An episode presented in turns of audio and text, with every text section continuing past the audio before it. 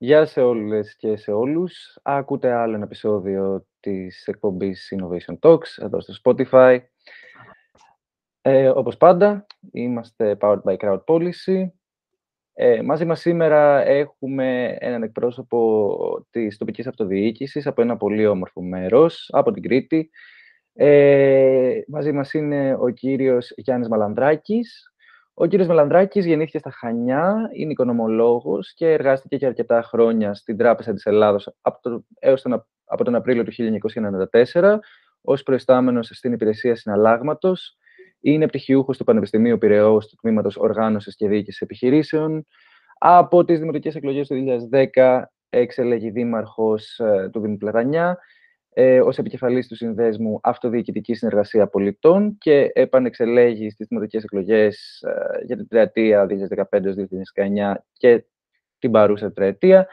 Είναι μέλος του Διοικητικού Συμβουλίου της Περιφερειακής Ένωσης Δήμων Κρήτης και παράλληλα είναι και μέλος του Διοικητικού Συμβουλίου του Οργανισμού Ανάπτυξης Κρήτης και πρόεδρος της Επιτροπής Leader.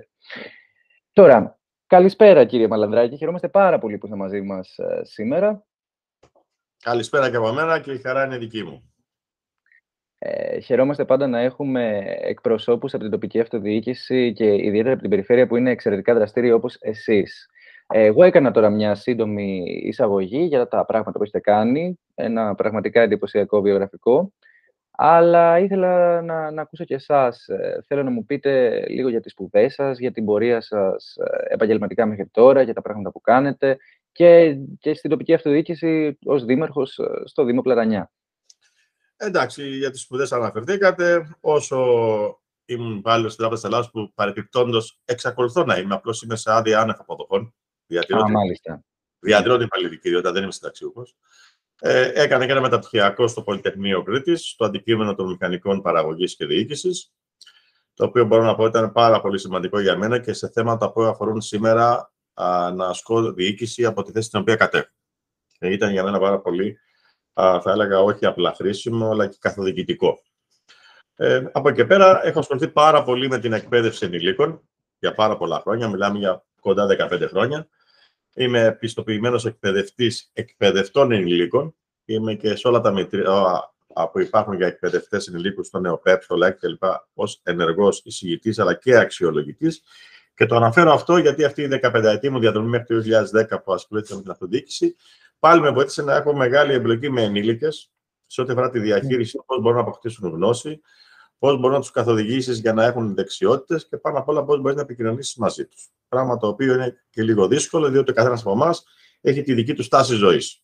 Και, δεν είναι, και δεν είναι πολλές φορές εύκολο κάποιος να α, παραχωρήσει τη δική του αυθεντία στη γνώση και στη γνώμη που έχει στην uh, άποψη του άλλου. Ήταν κάτι λοιπόν που με βοήθησε πάρα πολύ στο να μπορώ να επικοινωνώ με τον κόσμο και με τους συναδέλφους μου, αλλά φυσικά και με τους ανθρώπους σε υπηρεσίες που λίγο πολύ ένας δήμαρχος δεν κάνει και τίποτα άλλο. Ε, από εκεί και πέρα για την αυτοδιοίκηση και τη διαδρομή μου, αυτή ξεκίνησε στην ουσία το 2010. Αυτό πώς ξεκίνησε το έναυσμα, ποιο, ποιο ήταν... Ε, Καλή ερώτηση. Πρώτα κάνει να πεις στην περίπτωση τη δική μου, φαντάζομαι και σε άλλους συναδέλφους, γιατί εκεί που καλά καθόμενα, καλύτερα γυρεύεις, που λέει και μια παροιμία, η οποία δεν επαληθεύτηκε το, ο η δεύτερη στροφή της παροιμίας προς το παρόν στην περίπτωσή μου. Δηλαδή, το 10 ήμουν αποδέχτης παροτρύνσεων για να ασχοληθώ με την αυτοδιοίκηση και όχι δικής μου πρωτοβουλίας, η οποία έτυχε της υποστήριξης. Ήταν ακριβώς το ανάποδο. Δηλαδή, Mm-hmm. 114 άνθρωποι, θυμάμαι χαρακτηριστικά, στις 5 Ιουλίου του 2010 σε μια μεγάλη ανοιχτή διαβούλευση για τον καινούριο Δήμο του Πλατανιά, για τον οποίο θα σας πω και δύο στοιχεία ότι είναι ένας Δήμος από τους μεγαλύτερους στην Ελλάδα, με 500 τετραγωνικά χιλιόμετρα έκταση. Για αυτούς που μας ακούνε, ε, εκτείνεται από τα παράλια του νομού Χανίων, σχεδόν όλος ο κόρπος των Χανίων διοικητικά υπάγεται, όπως και το μεγάλο ακροτήριο της Πάθας στα δυτικά του νομού στο Δήμο Βατανιά και φτάνει νότια μέχρι το φαράγγι της Σαμαριάς. Η είσοδος του φαραγγιού Σαμαριάς και το δοπέδιο του Ομαλού και οι, οι ορεινές περιοχές του Σέμπρονα ανήκουν διοικητικά στο Δήμο Πλατανιά. Και έχει φυσικά και μια πολύ μεγάλη ακτογραμμή με πάνω από 20.000 κλίνες. Είμαστε από τους πιο α, τουριστικούς προορισμούς στην Κρήτη αυτή τη στιγμή, ο Δήμος Πλατανιά και πολύ μας πιο πολύ σαν τουριστικό προορισμό, παρότι έχουμε μια τεράστια α, πρωτογενή παραγωγή στον αγροτικό τομέα αλλά και στον κτηνοτροφικό τομέα, με το σύνολο mm. εσπεριδοειδών του νομού, νέες καλλιέργειες όπως τα αβοκάντο, όλα αυτά σε εμάς παράγονται στην συντηρητική τους πλειονότητα, τα μισά ελαιόδατα και ποιοτικό ελαιόλαδο του νομού κλπ. Έτσι λοιπόν το 2010 αυτή η από τη βάση θα έλεγα παρότριση και σε μια μάζοξη μεγάλη που προανέφερα ανθρώπων που είχαν σχέση με κοινά, από συλλόγου, αυτοδιοίκηση, παρότι υπήρχαν τότε έξι υποψήφοι συνδυασμοί του 2010 για το μεγάλο καρεκλατικό Δήμο Πατανιά που προέκυψε από τη συνένωση τεσσάρων καποδιστριακών Δήμων και προέκυψε η δική μου υποψηφιότητα. Άγνωστος, όχι μεταξύ αγνώστων, μεταξύ σου πιο γνωστών από μένα, όπως λέω χαριτολογώντας, ίσως αν είχα κατέβει δημοτικό σύμβουλο να μην εκλεγόμουν. Δήμαρχο. Μιλάω για το 2010, για την τότε πρώτη μου εμφάνιση. Εκλέχτηκα λοιπόν το 2010. Τότε εκλέχτηκα στο δεύτερο γύρο με 55% από τους έξι συνδυασμούς που προκριθήκαμε οι δύο. Το 2014 επανεκλέχθηκα από τον πρώτο συνδυασμό με 63% και το 2019 επανεκλέχθηκα από τον πρώτο γύρο με 65%. Αυτή είναι σε σύντομες γραμμές ο τρόπος που ασχολήθηκα και η διαδρομή μου μέχρι σήμερα στο Δήμο Τανιά από τη θέση του Δημάρχου. Εντάξει, μια πραγματικά πολύ όμορφη πορεία και ε, στην πολιτική πολλές φορές, ε, αν ε, κάποιος το φοβάται αλλά έχει κόσμο που το σπρώχνει, είναι, είναι η πιο τίμια πορεία που μπορεί να έχει ένας πολιτικός, είτε στην τοπική αυτοδιοίκηση, είτε εθνικά συνήθως.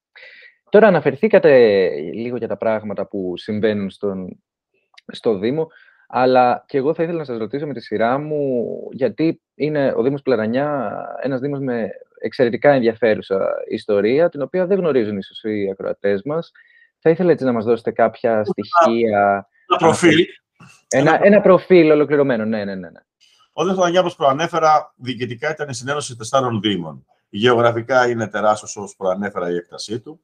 Παραγωγικά είναι μια μικρή Ελλάδα. Ήταν, θέλετε, και πάντα το εκλογικό μου μότο αυτό, διότι mm. συνδυάζει όλους τους τομείς, δηλαδή έχουμε πρωτογενή τομέα που προανέφερα, κτηνοτροφία, πάρα πολύ μεγάλη. Φανταστείτε ότι ο Δήμος Πεντανιά έχει 70.000 ιδιοκτησία βοσκότοπους, του οποίου τους μισθώνει σε συνεταιρισμούς που στη συνέχεια υπεκμισθώνται σε κτηνοτρόφους για να μπορούν να ασκούν την κτηνοτροφία. Ε, έχει πάρα πολύ εκτεταμένο τουριστικό προϊόν με υποδομές οι οποίες παρέχουν υψηλής ποιότητας υπηρεσίες. Όπως προανέφερα, για πάνω από 20.000 κλίνες και παραπάνω τώρα με τα Airbnb. Και ταυτόχρονα υπάρχουν και πάρα πολλές υπηρεσίες που παρέχονται στο Δήμο Πλατανιά σε όλο το φάσμα των επαγγελματιών και των επιχειρηματιών.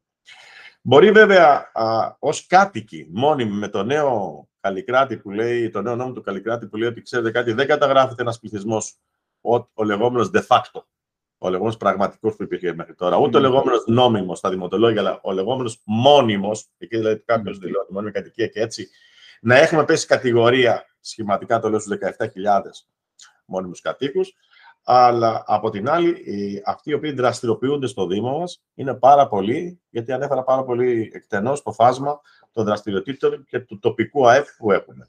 Η ιστορία μας είναι πάρα πολύ μεγάλη.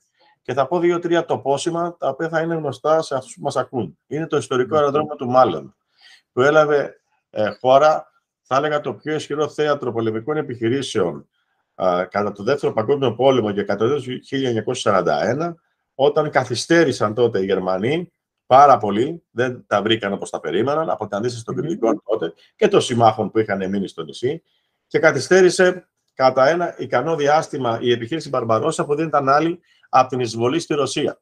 Και έτσι mm-hmm. τους έπιασε ο Ρώσικος χειμώνας με τα επακόλουθα που όλοι γνωρίζουμε. Είναι το οροπέδιο του Ομαλού και το φαράγγι της Αμαριάς η είσοδός του. Το πόσιμα γνωστά είναι, έχουν αναδειχθεί ως περιβαλλοντικά μνημεία. Το Φράγι Μαριά, όπως ξέρετε, το Συμβούλιο της Ευρώπης το έχει στους προστατευόμενους. Πάρα πολύ γνωστό προορισμός και με, είναι φάνταστο φυσικό κάλο. Αρχαία ελιά των βουβών. Ένα περιβαλλοντικό μνημείο πάνω από 3.500 ετών η ηλικία του, όπου από εκεί κόβεται ο κότινος που συνοδεύει την Εθνική Ολυμπιακή Αποστολή κάθε τέσσερα χρόνια από το 2004 και μετά κατά την είσοδο τη ομάδα μας ως πρώτη εθνική αποστολή στο Ολυμπιακό στάδιο που διεξάγονται οι Ολυμπιακοί Αγώνες.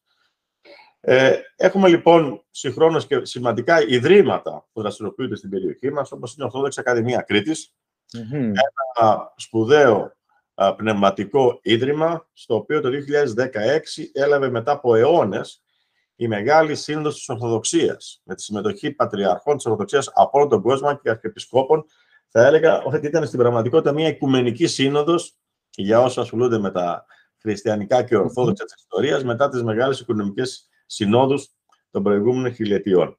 Έτσι λοιπόν είναι ένα τόπο ο οποίο συνδυάζει την επισκεψιμότητα, διότι έχουμε και πάρα πολλά μονοπάτια, διαδρομές και άλλα τοπόσημα, είτε εκκλησιαστικά είτε ιστορικά, τα οποία δίνουν την ευκαιρία και για τον επισκέπτη που είναι ο εσωτερικός μας επισκέπτης, δηλαδή από άλλες περιοχές της Κρήτης ή της Ελλάδας, mm. και για τον επισκέπτη του εξωτερικού, να πάρει ένα άρωμα από τη χώρα μας και από τον τόπο μας, το οποίο έχει τέτοια χαρακτηριστικά που δεν το κρύβω, επανέρχεται. Έχουμε πολλούς επαναλαμβανόμενους επισκέπτες, ειδικά του εξωτερικού. Μάλιστα. Άρα έχετε χτίσει το δικό σας κοινό που έρχεται κάθε χρόνο. Πάρα πολύ ενδιαφέρον. Είστε όλα αυτά που μας είπατε. Προσωπικά δεν το ήξερα ότι από εσάς κόβεται η Ελέα που, που συνοδεύει την ελληνική αποστολή στους Ολυμπιακούς. Ναι.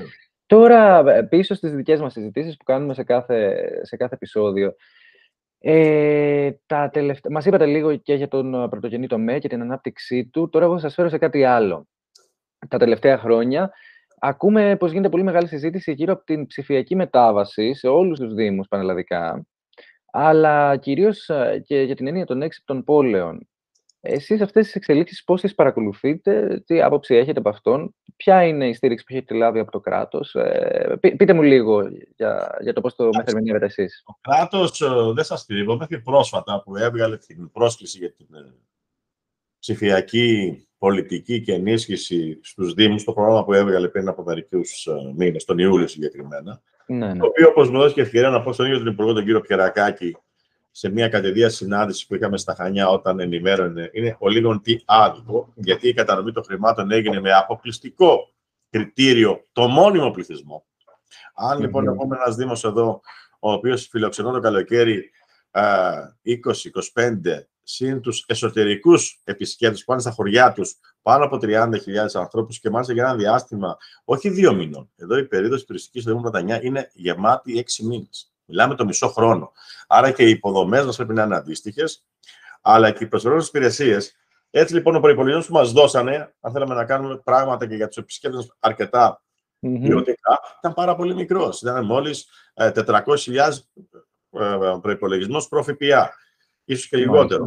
Ε, το κριτήριο λοιπόν δεν ήταν σωστό, κατά τη γνώμη μου, δηλαδή το μοναδικό που ήταν ο πολιτισμός. Παρά τα αυτά, έχουμε αξιοποιήσει και ίδιους πόρου δικούς μας και άλλες μικρότερες προσκλήσεις που πήγαν το παρελθόν, προκειμένου να δημιουργήσουμε, δεν θα έλεγα τόσο πολύ την έξυπνη πόλη, γιατί ο Πλατανιάς και ίσως και πάρα πολύ δήμοι σε όλη την Ελλάδα αυτή τη στιγμή, όπως ονομάζω εγώ, η πραγματική καλλικρατική δήμη, δηλαδή τη δήμη με ανώμια χαρακτηριστικά πρώην καποδιστριακή, που συνενώθουσαν με ένα μεικτό ΑΕΠ χωρίς να έχουν σταθερό αστικό κέντρο. Θα σας πω ότι εμείς δεν έχουμε αστικό κέντρο. Η κοινότητα του Πλατανιά, από την οποία πήραμε το όνομά μας, που είναι και η τουριστική ναυαρχίδα, όχι του Δήμου, αλλά της Δυτικής Κρήτης, ε, είναι μια κοινότητα που έχει 600 κατοίκους. Δηλαδή, αν έχετε τώρα τους πέντε μήνες τους χειμερινούς, οι άνθρωποι θα ασχολούνται με τις ελιές τους, με τη γεωργία, όποιοι έχουν. Οι υπόλοιποι θα περιμένουν την επόμενη ναι. τουριστική σεζόν να ξεκινήσει. Φυσικά είναι κάτι που αλλάζει εντελώς κατά τους θερινούς μήνες. Άρα, πιο πολύ μας ενδιαφέρει να έχουμε τον έξυπνο Δήμο. Με ποια έννοια το λέω τον έξυπνο Δήμο, με την έννοια ότι θα μπορεί να προσφέρει απομακρυσμένες ηλεκτρονικές παύλα ψηφιακές υπηρεσίες, έτσι ώστε όλοι αυτοί οι οποίοι έχουν τη δυνατότητα, γιατί υπάρχουν βέβαια και αρκετοί ηλικιωμένοι που ζουν στο Δήμο Πλατανιά λόγω των 128 χωριών έχει ο πλατανια και 51 κοινότητες, για να καταλάβουν και οι ακροατές. 51 προέδρους έχει ο Δήμαρχος από κάτω να συνεργάζεται στα 128 χωριά του ε, για να παρέχουμε αποκεντρωμένες, ποιοτικές, πιστοποιημένες υπηρεσίες. Αυτό είναι κάτι που μας ενδιαφέρει στην Βρετανία, με τη λογική την οποία προείπα προηγουμένως. Το, το καταλαβαίνω αυτό και εντάξει είναι πολύ μεγάλη η συζήτηση δυστυχώς για το πώς ε, και το, και το κράτος κατανέμει πολλές φορές αυτές τις επιδοτήσεις που είναι πάρα πολύ χρήσιμες, ειδικά για, για δήμους σαν εσάς που όπως είπατε έχουν συγκεκριμένες ιδιαιτερότητες. Ε, Τώρα σε, σας πάω λίγο αλλού, σας πάω δηλαδή από την ψηφιακή μετάβαση την οποία παρακολουθούμε τα τελευταία χρόνια στην έννοια, σε μια άλλη hot έτσι, το, topic ε, έννοια που υπάρχει, που είναι αυτή της βιωσιμότητας. Ε, σας, ποιες είναι οι δράσεις σας όσον ε, αφορά την, ε, τη βιωσιμότητα, δηλαδή πώς έχετε κινηθεί εσείς ότι τα χωριά σας, όλη αυτή η μεγάλη έκταση θα παραμείνει στο μέλλον ε, βιώσιμη για τους κατοίκους και τους επισκέπτες σας; Έχετε στοχεύσει σωστά στη λέξη πώς μπορεί να παραμείνει ο δημότης στο χωριό του. Και αυτό για να παραμείνει και τι έχουμε κάνει, θα σας πω πολύ σύντομα, είναι μια παράμετρο τι κάνει ο Δήμος και μια άλλη παράμετρο τι κάνει το κράτος. Διότι mm. ο Δημότης θεωρεί ότι. Είναι κέριος αυτός ο διαγωνισμό που κάνετε.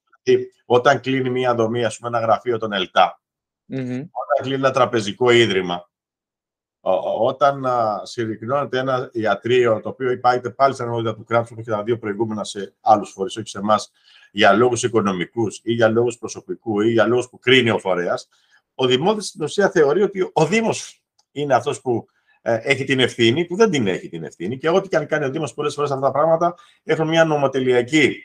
Συνήθως τα, τα παράπονα δυστυχώς ήταν πάντα στους δημάρχους. Ναι. Ακριβώς, ναι. Ε, είναι και ένα πρόσφατο παράδειγμα αυτό που αναφέρω. Και δεν μπορείς να κρατήσεις τέτοιες αποκεντρωμένες υπηρεσίες, γιατί και αυτοί αλλάζουν τον τρόπο με τον οποίο τις παρέχουν τις υπηρεσίες.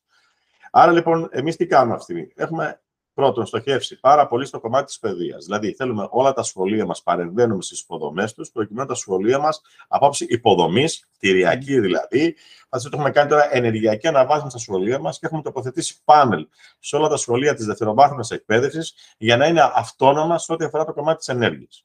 Συν τις κτηριακές βέβαια αναβαθμίσεις που κάνουμε. Το δεύτερο είναι σε θέματα κοινόχρηση των χώρων.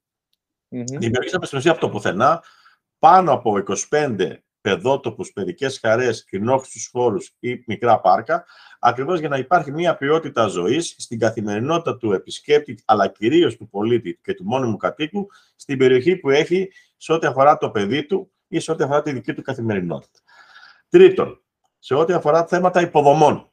Δηλαδή, επειδή είχαμε περάσει το 2019 μια θεομηνία καταστροφική για το Δήμο Λατανιά, Mm-hmm. Αλλά είχαν φύγει σχεδόν έξι γέφυρες, για να το πω σχηματικά. Είχε γκρεμιστεί δυστυχώς και η ιστορική γέφυρα του Κερίτη τότε, ένα έργο από την εποχή του Ελευθέρου Βενιζέλου. και καταρρεύσει και μάλιστα on κάμερα κιόλας. Ε, έχουμε δώσει λοιπόν βαρύτητα στα όποια χρήματα έχουμε διεκδικήσει και έχουμε πάρει και δημιουργούμε νέα έργα υποδομής, τα οποία δίνουμε μια προοπτική μετά από εξειδικευμένες μελέτες να είναι για τα επόμενα 30 και 40 χρόνια και όχι απλώς αποκαταστάσεις, αλλά μιλάμε για νέα έργα υποδομής, όπου κάνουμε είτε είναι νέες γέφυρες, είτε είναι νέα έργα οτοπία, είτε είναι νέα έργα αντιπλημμυρικά.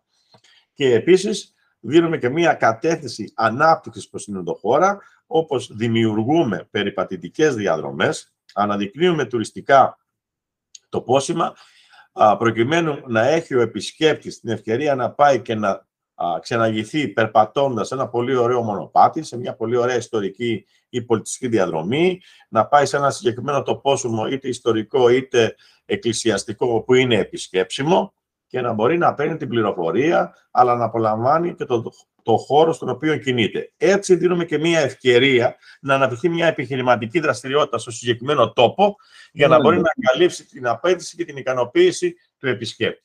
Σύντομα, λοιπόν, σας ανέφερα δύο-τρία πράγματα που είναι πράξεις και τα συνεχίζουμε και τα αναβαθμίζουμε, έχοντας βέβαια προσπαθώντας να κάνουμε και συγχρόνω σε κάποιες ε, εφαρμογές και κάποια πόρταλ, όπως έχουμε δημιουργήσει το πόρταλ του πολιτιστικού και ορθόδοξου αποθέματος του νομού Χανίου, το οποίο το έκανε ο Δήμος Κοτανιά, που είναι μια πλατφόρμα που μπορεί κάποιος να μπει να περιηγηθεί σε θρησκευτικά μνημεία και σε να κάνει μια διαδρομή ε, αφενός ψηφιακή και αφετέρου να την κατεβάσει στο κινητό του και να την ακολουθήσει με τα πόδια και να γνωρίσει συγκεκριμένες περιοχές και συγκεκριμένα εκκλησιαστικά μνημεία στο Δήμο Πατανιά. Ναι, το χάσαμε. Ε, επανήλθες. Συγγνώμη, χάθηκε για λίγο η σύνδεσή μου. Θα το κόψουμε αυτό, μην ανησυχείτε. Ε, δεν ξέρω πώς... Μείνει... Ναι, ναι, ακούω. Εγώ σε ακούω, εσύ δεν με ακούς. Ναι. Γιατί, ρε παιδιά;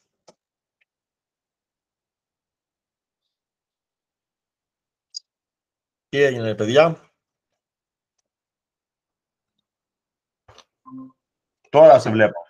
Τώρα με ακούτε. Συγγνώμη, έχω κάποιο πρόβλημα με τη σύνδεσή μου σήμερα, οπότε το φοβόμουν να θα συμβεί. Θα το κόψουμε ε. όμως μην ανησυχείτε. Είχατε μείνει στο πόρταλ, στο αυτό. Ωραία, θα τελειώσω.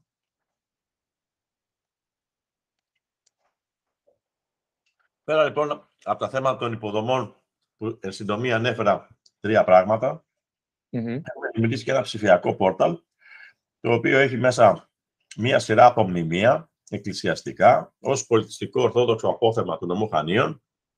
Και αυτή την εφαρμογή που έχει δημιουργήσει ο Δήμος Πλατανιά τα τελευταία χρόνια δίνει την ευκαιρία σε κάποιον να περιηγηθεί αφενός ψηφιακά σε μια σειρά μνημεία, αφετέρου όμως να επιλέξει ποια διαδρομή θέλει, να πάει να την περπατήσει, να γνωρίσει από κοντά αυτές, αυτή την κληρονομιά την οποία έχουμε και αυτά τα μνημεία. Ενδεικτικά αναφέρω τον ναό τον, του Μιχαήλ Αρχαγγέλου της ε, Ροτόντας, που είναι στην περιοχή του Κολυμβαρίου και της Επισκοπής συγκεκριμένα, στο Δήμο Πλατανιά, mm. όπου είναι ο πιο καλοδιατηρημένο νομός του 600 μετά Χριστού. Θα δείτε γιατί η ιστορία μιλάμε. Και μπορεί να, να περιηγηθεί και σε αυτό το ναό και στους άλλους και εσωτερικά και εξωτερικά και να το, να το επισκεφτεί. Άρα, προσπαθούμε να χρησιμοποιούμε και την τεχνολογία, για να πάω στην προηγούμενη ερώτησή σας, για να αυξάνουμε την επισκεψιμότητα της ε, περιοχής μας, αλλά και την αναγνωρισιμότητα των τοποσύμων και μνημείων μας. Είναι, είναι πάρα πολύ σημαντικό. Εγώ κρατάω και, και την πρωτοβολία που είχατε για τα σχολεία της περιοχής της δευτεροβάθμιας, έτσι ώστε να είναι ενεργειακά ανεξάρτητα. Είναι πραγματικά πολύ σημαντική, ιδιαίτερα τώρα σε, σε μια εποχή με την ενεργειακή κρίση που το, που το μέλλον είναι αβέβαιο. πραγματικά νομίζω περισσότεροι δήμοι θα, θα έπρεπε να κινηθούν αντίστοιχα. Ε, μιλώντας λοιπόν, μας είπατε για την πλατφόρμα και, και για, για διάφορα πράγματα που κάνετε στο site, σε συνεργασία και το πώς αυτοί οι, απομακρυσ... οι απομακρυσμένες υπηρεσίες που προσφέρετε στο Δήμο σας ε, λειτουργούν. Ε, αυτές οι παραπάνω δράσεις ε, βοήθησαν στην εξυπηρέτηση των πολιτών κατά τη διάρκεια της πανδημίας; Πώς λειτουργήσε, δηλαδή στην αρχή φαντάζομαι δυσκολευτήκατε και εσείς και οι πολίτες, αλλά πώς, πώς λειτουργήσε αυτό αργότερα και πώς είναι τώρα; Θα σας πω, επειδή είχαμε προσπαθήσει και είχαμε προχωρήσει λίγο στον ψηφιακό μετασχηματισμό mm-hmm. της νέας τεχνολογίας, ήταν κάτι το οποίο το είχαμε ξεκινήσει πριν την πανδημία. Είχαμε λοιπόν την ευκαιρία να συνεργαστούμε με Άρα σας είναι και προετοιμασμένους τουλάχιστον. Ναι, με, την, το... με την εταιρεία, την Crowd που έχουμε έτσι εγκαταστήσει μια σχέση εμπιστοσύνης. Και αυτό είναι το πιο σημαντικό, θα μου επιτρέψετε να πω, σε όλες τις συνεργασίες που πρέπει να έχει κάποιος φορέας με αυτούς που παρέχουν υπηρεσίες. Έτσι, είχαμε λοιπόν δημιουργήσει ένα πάρα πολύ λειτουργικό site, φιλικό. Ακούγεται εύκολο, αλλά δεν είναι. Ε, ή μάλλον πιο σωστά ακούγεται δεδομένο αλλά δεν είναι δεδομένο τίποτα για να κάνεις ένα φιλικό site και λειτουργικό.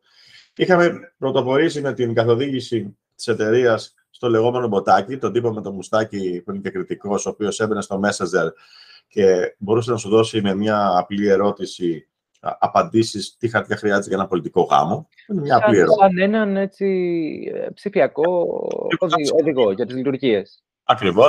Ε, τι χρειάζεται για την άδεια ενό καταστήματο υγειονομικού ενδιαφέροντο.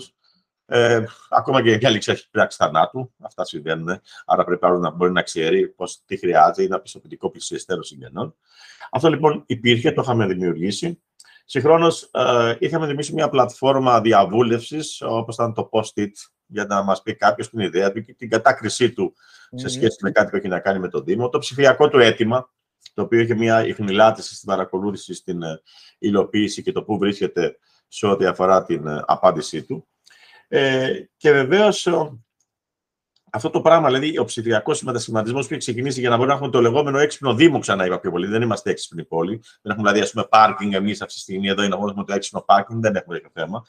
Πέρα ότι έχουμε θέμα κυκλοφορικό το καλοκαίρι, αλλά δεν έχουμε τη διαδικασία των πάρκινγκ όπως την ξέρει ο κόσμος στα αστικά κέντρα. Αυτό λοιπόν το πράγμα είχε βοηθήσει στο να αρχίσουμε να είμαστε λίγο πιο ψηφιακά ενημερωμένοι, ε, πιο φιλικοί στη χρήση με το κινητό και με τον υπολογιστή. Άρα στην πανδημία μια σειρά πληροφοριών και δράσεων που έκανε ο Δήμος ήταν λίγο πιο εύκολα α, ε, αντιληπτό από το Δημότη ή ήξερε πού να πάει να βρει την πληροφορία που έπρεπε να βρει. Κάναμε φυσικά πολλά πράγματα κατά την πανδημία και δεν θα μιλήσω μόνο για τα λεγόμενα τεστ που εκείνη την εποχή γνωρίσανε δόξες σε πολλά χωριά να πηγαίνουμε να κάνουμε ημερήσια τεστ για να δούμε αν έχει γίνει η εξάπλωση του κορονοϊού ή όχι αλλά πήραμε ψηφιακό υλικό για τα παιδιά, δηλαδή πήραμε τάμπλετ και άλλο εξοπλισμό που η πολιτεία άργησε να δώσει στα σχολεία. Ναι, πολύ πολύ. Ε, και δώσαμε σε κάθε σχολείο ένα ικανό αριθμό για να μπουν παιδιά που δεν είχαν να αγοράσουν ή δεν είχαν ε, ε, υπολογιστή σπίτι ή λάπτοπ να μπορούν να το πάρουν. Και μάλιστα τα αφήσαν παρακατοίκη στα σχολεία αυτό το εξοπλισμό για να μπορούν μετά αύριο την επόμενη μέρα να, να λειτουργούν ως ομάδες εργασίας μέσα από ψηφιακές συναντήσεις και να έχουν ένα εργαλείο χρήσιμο. γιατί είναι κάτι που μας άφησε θέλω, η πανδημία, τη δυνατότητα να μπορούμε να δουλεύουμε με, με τηλεσυναντήσεις, τηλεεργασίες και όλα αυτά, τηλεψηφοφορίες και όλα αυτά. Και όντως, λέω, η βοήθεια μας έκανε η εταιρεία, η Crown Police, στο κομμάτι αυτό, μας είχε δώσει ένα βήμα το οποίο εμείς το πήγαμε λίγο πιο αργά, αλλά ήταν στην κατάλληλη στιγμή για να γίνει χρηστικό για τους δημότε μας στην πανδημία. Πάρα πολύ σημαντικό και, και πολύ ωραίες οι ενέργειες. Ε, και είναι πολύ ωραίο να, να, να βλέπουμε ανθρώπους τοπικής αυτοδιοίκησης που παρά τις δυσκολίες εκείνης της κρίσης που περάσαμε όλοι τα τελευταία δύο χρόνια, έκαναν, έκαναν κινήσεις ε, για να βγει και κάτι καλό από αυτή τη δυσκολία. Αυτή η παρακαταθήκη που είπατε. Ε, τώρα θα, θα ήθελα να σας ρωτήσω, γυρίζω λίγο πίσω στην τεχνολογία, αλλά από μια άλλη σκοπιά. Ε, την τεχνολογία δηλαδή ως ε, μια ευκαιρία για την οικονομική ανάπτυξη κάθε περιοχής. Πώς ε, μπορείτε εσείς όλα αυτά που συζητάμε, δηλαδή και οι πράξεις που ήδη έχετε πραγματοποιήσει, πώς θα μπορούσαν όλα αυτά να χρησιμοποιηθούν οι νέες τεχνολογίες για να τονώσουν τοπικές οικονομίες όπως αυτές του, του δικού σας Δήμου και, και, άλλων, και άλλων σε όλη την Ελλάδα. Δηλαδή, στον τουρισμό, στην αγροδιατροφή. Θέλω να μου πείτε λίγο πώς, πώς βλέπετε εσείς ε, αυτε, αυτούς τους τομείς. Εντάξει, σα λέω, είναι σημαντικό να έχεις ένα συνεργάτη ο θα μπορεί να σου προτείνει και πράγματα mm-hmm. τα οποία θα δεις εσύ αν στο δικό σου προφίλ του Δήμου ή στη δικιά σου λειτουργία του Δήμου μπορεί για τους δημότες σου, για τους ε, αυτοαπασχολούμενους ή για τους αγρότες σου να έχουν ένα θετικό αποτύπωμα. Έτσι, λοιπόν... Φυσικά, αυτά τα έργα πάντα θα πρέπει να κινούνται με βάση τις ανάγκες κάθε τόπου. Γιατί ψηφιακός μετασχηματισμός απλώς για, για ψηφιακό μετασχηματισμό δεν, δεν, δεν υπάρχει.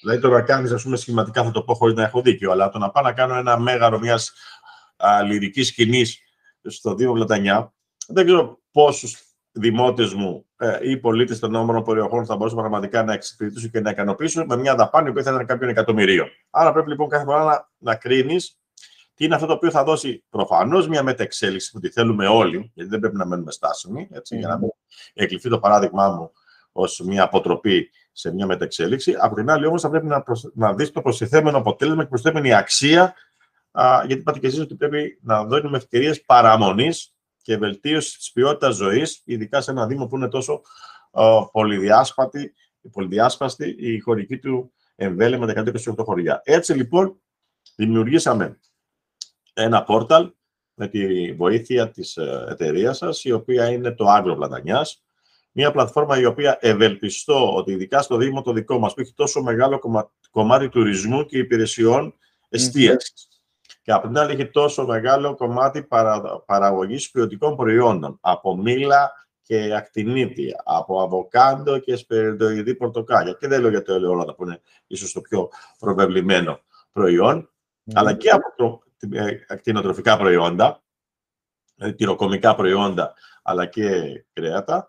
Α, αυτή την διασύνδεση με το Άγριο Βρετανιάς είναι νομίζω μια πλατφόρμα η οποία θα παρουσιαστεί τις επόμενες μέρες θα είναι πάρα πολύ χρηστική για την τοπική οικονομία μέσα από τη νέα τεχνολογία. Και βέβαια, ένα δεύτερο το οποίο έχει ανοιχτεί το τελευταίο διάστημα πολύ σημαντικό είναι μια πλατφόρμα για την έβρεση εργασίας. Αυτή η πλατφόρμα λοιπόν θα καταχωρεί τη διαθεσιμότητα αυτού ο οποίος θέλει να προσφέρει εργασία ή υπηρεσία. Από την άλλη, η αναγκαιότητα, η ανάγκη μάλλον και η απέτηση που έχει κάποιος σε μια συγκεκριμένη θέση εργασίας ή υπηρεσία και θα δίνουν την ευκαιρία της σύζευξη μεταξύ τους. Δεν θα παρεμβαίνουμε εμείς να καθοδηγούμε, δεν θα υποκαταστήσουμε τον ΟΑΕΔ, να το πω έτσι σχηματικά. Ναι, ναι, ναι. Αλλά έχει αναδειχθεί πάρα πολύ κέρια το τελευταίο διάστημα και ειδικά τη φετινή περίοδο η έλλειψη προσωπικού στον τομέα του τουρισμού και των υπηρεσιών. Ήταν πάρα πολύ εμφανές φέτος.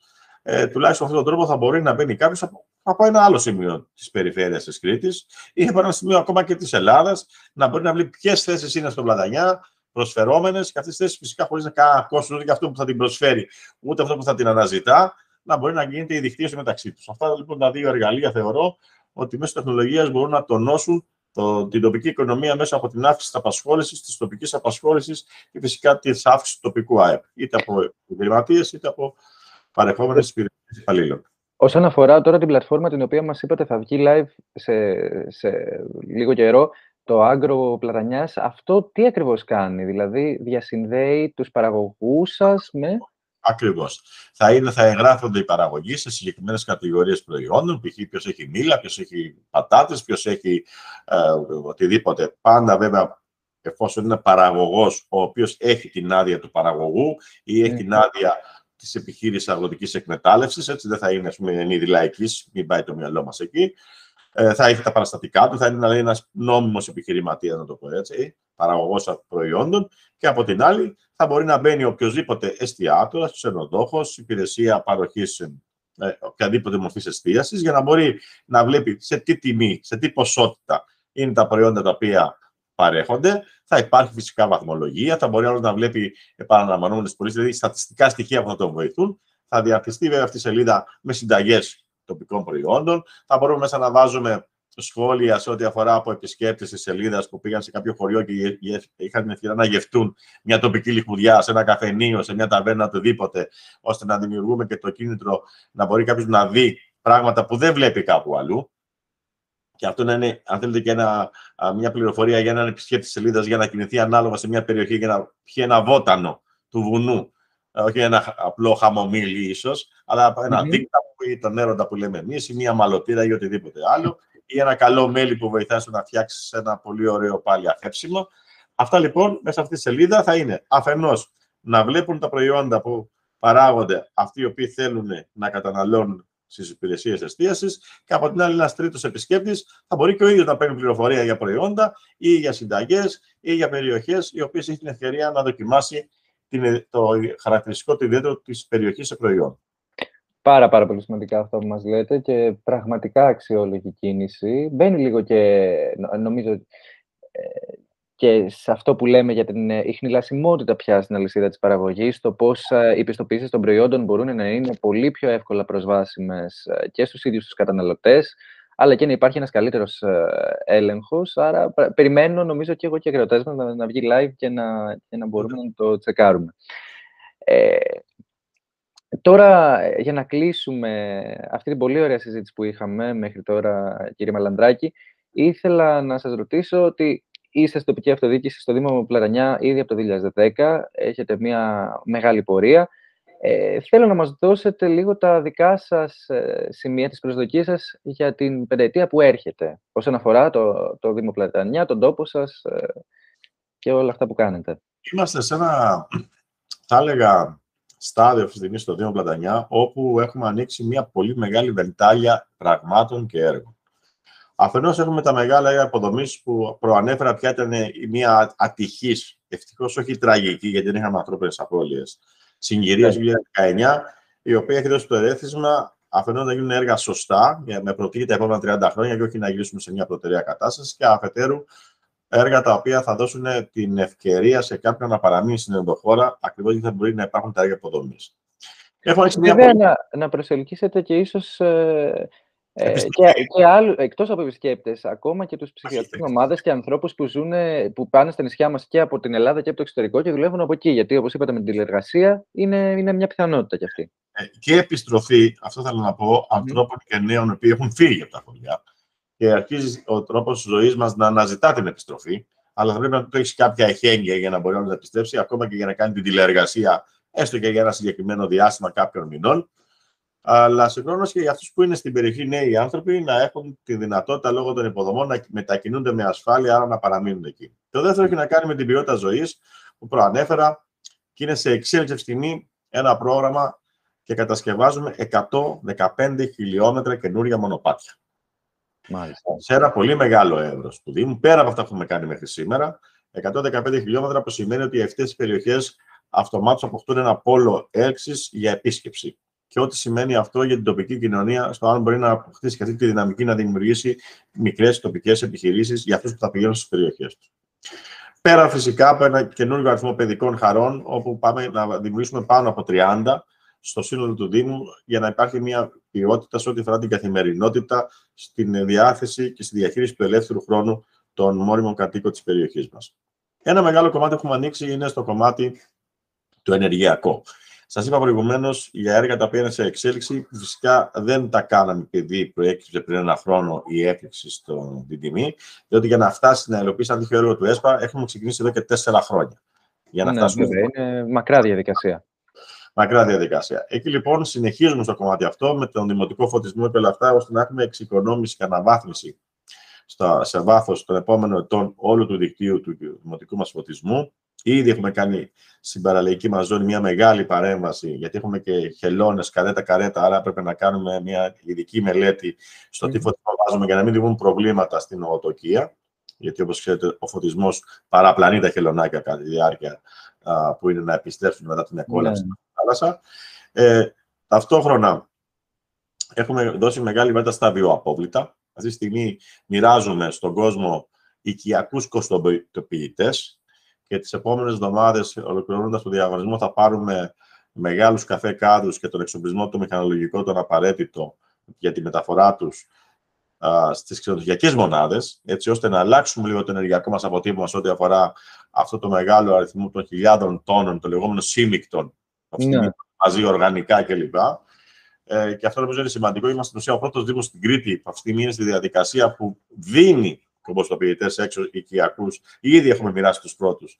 Και ταυτόχρονα. Πάρα πολύ σημαντικό και το γεγονός ότι αυτή η κίνηση εξαπλώνεται και στις ξενοδοχειακές μονάδες, που όπως είπατε είναι ένα τεράστιο κομμάτι του, του δικού σας Δήμου. Ο μεγάλο παραγωγός βιοαπολύτου αυτή τη στιγμή είναι η, η τουριστική μας ζώνη τους έξι μήνες. Ε, παράλληλα, έχουμε υποβάλει μια μεγάλη πρόταση στο Υπουργείο, στο ΙΜΕΠΕΡΑ, για το λεγόμενο πράσινο σημείο, σε μια έκθεση που έχουμε μισθώσει πάνω από 10 στρέμματα για να δημιουργήσουμε εκεί τις γραμμές ε, σε ό,τι αφορά τα, τα απορρίμματα που μπορεί να τύχουν ανακύκλωσης, δηλαδή α, αδρανή υλικά, μέταλλο, αλουμίνιο, γυαλί, α, μπαταρίες κλπ. κλπ. Έτσι ώστε να, να αρχίσουμε να δημιουργούμε τις προϋποθέσεις στον κόσμο να μην φέρεται αλόγιστα καμιά φορά χωρίς να μπορεί στα ρέματα να τα πετάει στους δρόμους, αλλά να έχει την επιλογή να πηγαίνει δωρεάν σε αυτό το συγκεκριμένο σημείο. Είμαστε, λοιπόν, έχουμε υποβάλει την πρόταση και περιμένουμε να μας εγκριθεί για τα επόμενα πέντε χρόνια. Πρόταση είναι χαρακτηριστικό ότι στον τομέα της διαχείρισης των απορριμμάτων προσπαθούμε να κάνουμε μια τομή, η οποία δεν είναι όραμα, έχει ξεκινήσει και γίνεται πράξη. Και επίσης στο κομμάτι του πολιτισμού, να ξέρετε ότι αυτή τη στιγμή εμείς, πέρα που έχουμε δημιουργήσει ένα πολύκεντρο έχουμε δημιουργήσει ένα κτίριο πολιτισμού, το λεγόμενο Πολύκεντρο των Κουκολιών, πριν από μερικά χρόνια, που φιλοξενεί δράσεις και πολιτισμού αλλά και παιδείας. Έχουμε βάλει μια πρόταση για την να αναδείξουμε την μάχη της Κρήτης ψηφιακά. Να δημιουργήσουμε το περιβάλλον αυτό, όπου αναδεικνύεται αυτή η μάχη, που είναι ένα γεγονός που ενώνει τέσσερις λαούς, Νεοζηλανδούς, Βρετανούς, Αυστραλούς και Έλληνες, που ε, στη μάχη της από κοινού είχαν πολεμήσει τότε τον Γερμανό κατακτητή ε, και ξέρουν πολύ καλά ότι για αυτές τις χώρες το θεωρούν κομμάτι της δικής τους ιστορίας. Άρα αυτό που έχουμε υποβάλει και θέλουμε τώρα, περιμένουμε να μας εγκριθεί, αν μας το εγκρίνουν, είναι ότι να δημιουργήσει και διατήρησης της ιστορίας σου, ανάδειξής τη, αν θέλεις και ένας πόλος έλξης επισκεψιμότητας από χώρες που θεωρούν ότι η συμμετοχή τους σε αυτή τη ε, ε, μάχη ήταν και κομμάτι και είναι και κομμάτι της δικής τους ιστορίας. Και φυσικά και για, τους, ε, και για τα παιδιά του τόπου ε, η, η διαδραστική αυτή μάθηση θα είναι πολύ σημαντική για να μάθουν ιστορία του τόπου. Αυτή η ιστορία είναι κάτι που προσωπικά, να ξέρετε, για μένα το λέω, με ενδιαφέρει πάρα πολύ η τοπική ιστορία. Θεωρώ ότι οι νέες γενιές, αν δεν συνδέονται με τον τόπο τους μέσα από πολιτιστικά και ιστορικά γεγονότα, δυστυχώς με την έκταση που έχει λάβει αυτή τη στιγμή η χρήση της τεχνολογίας, που καμιά φορά δεν είναι τόσο θετική όπως τα παρουσιάζουμε και είναι μια πραγματικότητα για ένα Δήμο που παρέχει υπηρεσίες, αλλά είναι σε μια προσωπική κοινωνική αποξένωση, τότε δυστυχώς λίγο αλωτριωνόμαστε. Και θέλω αυτό το πράγμα προσπαθούμε με διάφορους τρόπους στα παιδιά να τους δίνουμε τη δυνατότητα να μαθαίνουν τοπική ιστορία και τοπικό πολιτισμό από τοπικά μνημεία. Βέβαια, υπάρχουν και τα διοικητικά. Τώρα είμαστε σε μια διαδικασία αναμόρφωσης του Οργανισμού Εσωτερικής Υπηρεσίας του Δήμου Πλατανιά. Ο Δήμος Πλατανιά είναι ένας Δήμος, ο οποίος στον νομό Χανίων πληθυσμιακά είναι ο δεύτερος σε επίπεδο έκτασης είναι ο μεγαλύτερος στην Κρήτη και ο μεγαλύτερο στην Ελλάδα, βάσει και του αριθμού των οικισμών των 128 που προείπα των χωριών και των 51 mm. κοινοτήτων. Ε, δημιουργούμε πλέον έξι διευθύνσεις σε ένα οργανισμό. Ε, προσπαθούμε αυτός ο οργανισμός να έχει προσανατολισμό και στην πληροφορική, δηλαδή υπάρχει διεύθυνση πλέον οργάνωση προγραμματισμού και πληροφορικής. Γιατί έτσι πρέπει να είναι, για να μπορεί να λειτουργεί. Έτσι πρέπει να είναι, έτσι όπως το λέτε.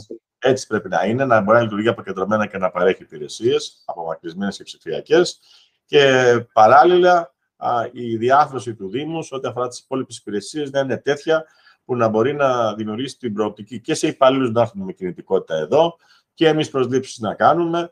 Και βέβαια το προφίλ ενός Δήμου, ο οποίος φεύγει από μια κατηγορία μικρού Δήμου ή μικρομεσαίου, πάει σε μια κατηγορία μικρομέγαλου, αν θέλετε, αλλά να, να, δεν υπάρχει επίσημα στην ΕΤΑ αυτή η κατηγορία των Δήμων, όμως στην πραγματικότητα υπάρχουν. Ναι, υπάρχουν και αυτοί. Ναι. Έχετε δίκιο. Ε, ε, ε, όπου η δομή του θα είναι τέτοια για τα επόμενα χρόνια για να μπορεί να αναπτύξει και σε επίπεδο υποστήριξης τοπικής οικονομίας, αλλά και σε επίπεδο υποστήριξης διοικητικών υπηρεσιών και στον πολίτη, είτε δημότης είναι, είτε επισκέπτης. Σας ευχαριστώ πάρα πάρα πολύ για, τα, για όσα μας είπατε. Πραγματικά χαίρομαι που, που είχαμε σήμερα την ευκαιρία να μιλήσουμε με εσά και χαίρομαι όταν βλέπω δημάρχους και ανθρώπους που εργάζονται στην τοπική αυτοδιοίκηση και με μεράκι, με πολύ δικό τους προσωπικό χρόνο και, και κόπο, αλλά κυρίως ανθρώπους που κάνουν τις κινήσεις, τις μεταρρυθμιστικές που κάνετε εσείς ε, με όραμα και έτσι μια παρακαταθήκη, όπως πολύ ωραία το είπατε κι εσείς, για τις επόμενες γενιές, τους νέους ανθρώπους που, που δουλεύουν μαζί σας και, και νομίζω ότι θα είναι πολύ σημαντικό για το Δήμο Πλατανιά στο μέλλον. Περιμένουμε πολύ όμορφα πράγματα. Ε, εγώ να ευχαριστώ πάρα πολύ για την πολύ ευχάριστη συζήτηση, γιατί μια συζήτηση για να βγάζει ειδήσεις, όπω δείτε εσεί καμιά φορά, πρέπει να είναι και ευχάριστη και άνετη και σας ευχαριστώ πολύ. Και ίσως είναι και ο λόγος που το κάνετε ε, ένα πρόκριμα για νέους ανθρώπους, και είναι πολύ σημαντικό αυτό, γιατί εγώ διανύω τη δεκαετία του 50, να ασχοληθούν με την αυτοδιοίκηση. Πολλοί το βλέπουν σαν κάτι ξένο. Η τεχνολογία αυτή τη στιγμή που για τη νέα γενιά είναι κάτι το προαπαιτούμενο, γεννιόνται με την τεχνολογία.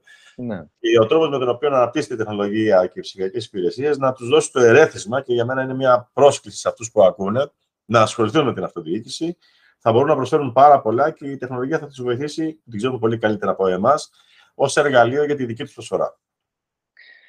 Τέλεια. Και πάλι σας ευχαριστώ κύριε Μαλανδράκη. Εύχομαι να, να έχουμε την ευκαιρία να τα ξαναπούμε στο, στο μέλλον και οι ακροατές, μου, οι ακροατές μας να μπορέσουν να σας επισκεφτούν ε, και, και τον τόπο σας που είναι πανέμορφος πραγματικά.